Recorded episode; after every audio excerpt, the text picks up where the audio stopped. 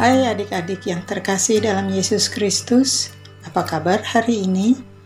Tante berharap adik-adik selalu sehat, sukacita, dan semangat untuk membaca dan mendengarkan firman Tuhan. Sebelum membaca firman Tuhan, mari kita berdoa.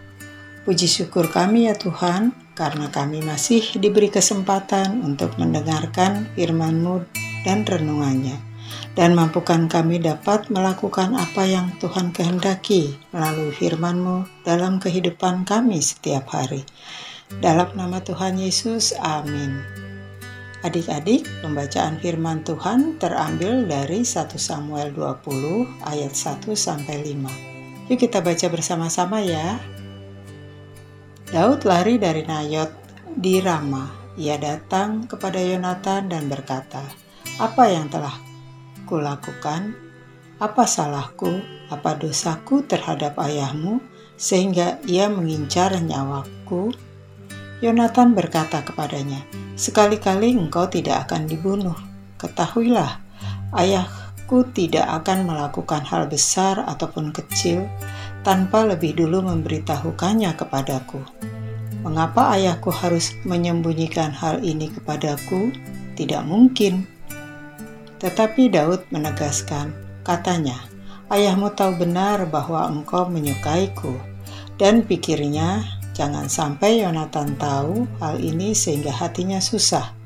Namun demi Tuhan yang hidup dan demi hidupmu, hanya selangkah saja jarak antara aku dan maut.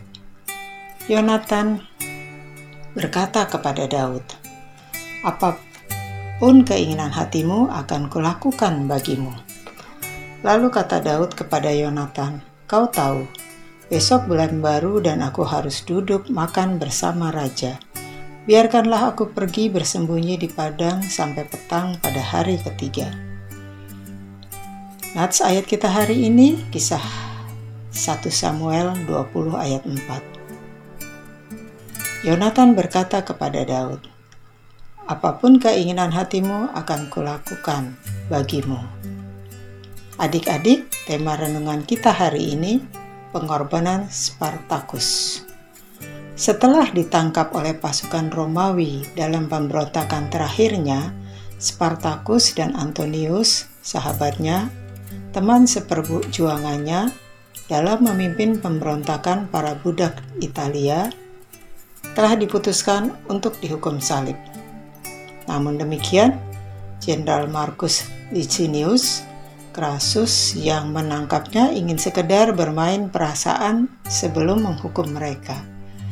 Spartacus diadu dan berduel dengan Antonius sampai salah seorang di antaranya mati. Pemenang dari duel yang kemudian akan disalib. Ini sungguh permainan yang sangat dilematis karena membunuh temannya dan salib adalah dua hal yang benar-benar sama sama mengerikan. Keduanya berupaya menghindarkan temannya yang dihukum salib, karena itu sangat menyakitkan dan mengerikan. Karena saling menyayangi, maka mereka berpikir bahwa sebaiknya temannya saja yang gugur, sehingga dirinya yang disalib. Spartacus memenangkan duel itu sebelum menghembuskan nafasnya yang terakhir. Antonius menangis haru sambil berterima kasih karena sayang Spartacus kepadanya. Sambil meminta ampun kepada Tuhan, meskipun sangat sedih, Spartacus merasa lega karena bisa menghindarkan temannya dari hukuman persaliban yang mengerikan.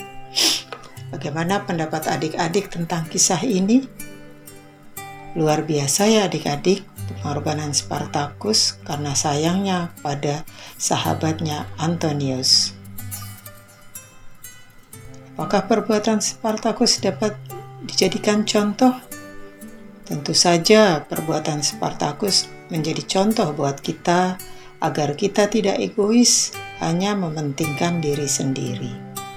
Mari adik-adik kita mau katakan Aku mau berbagi kebaikan dan berkorban demi kawanku.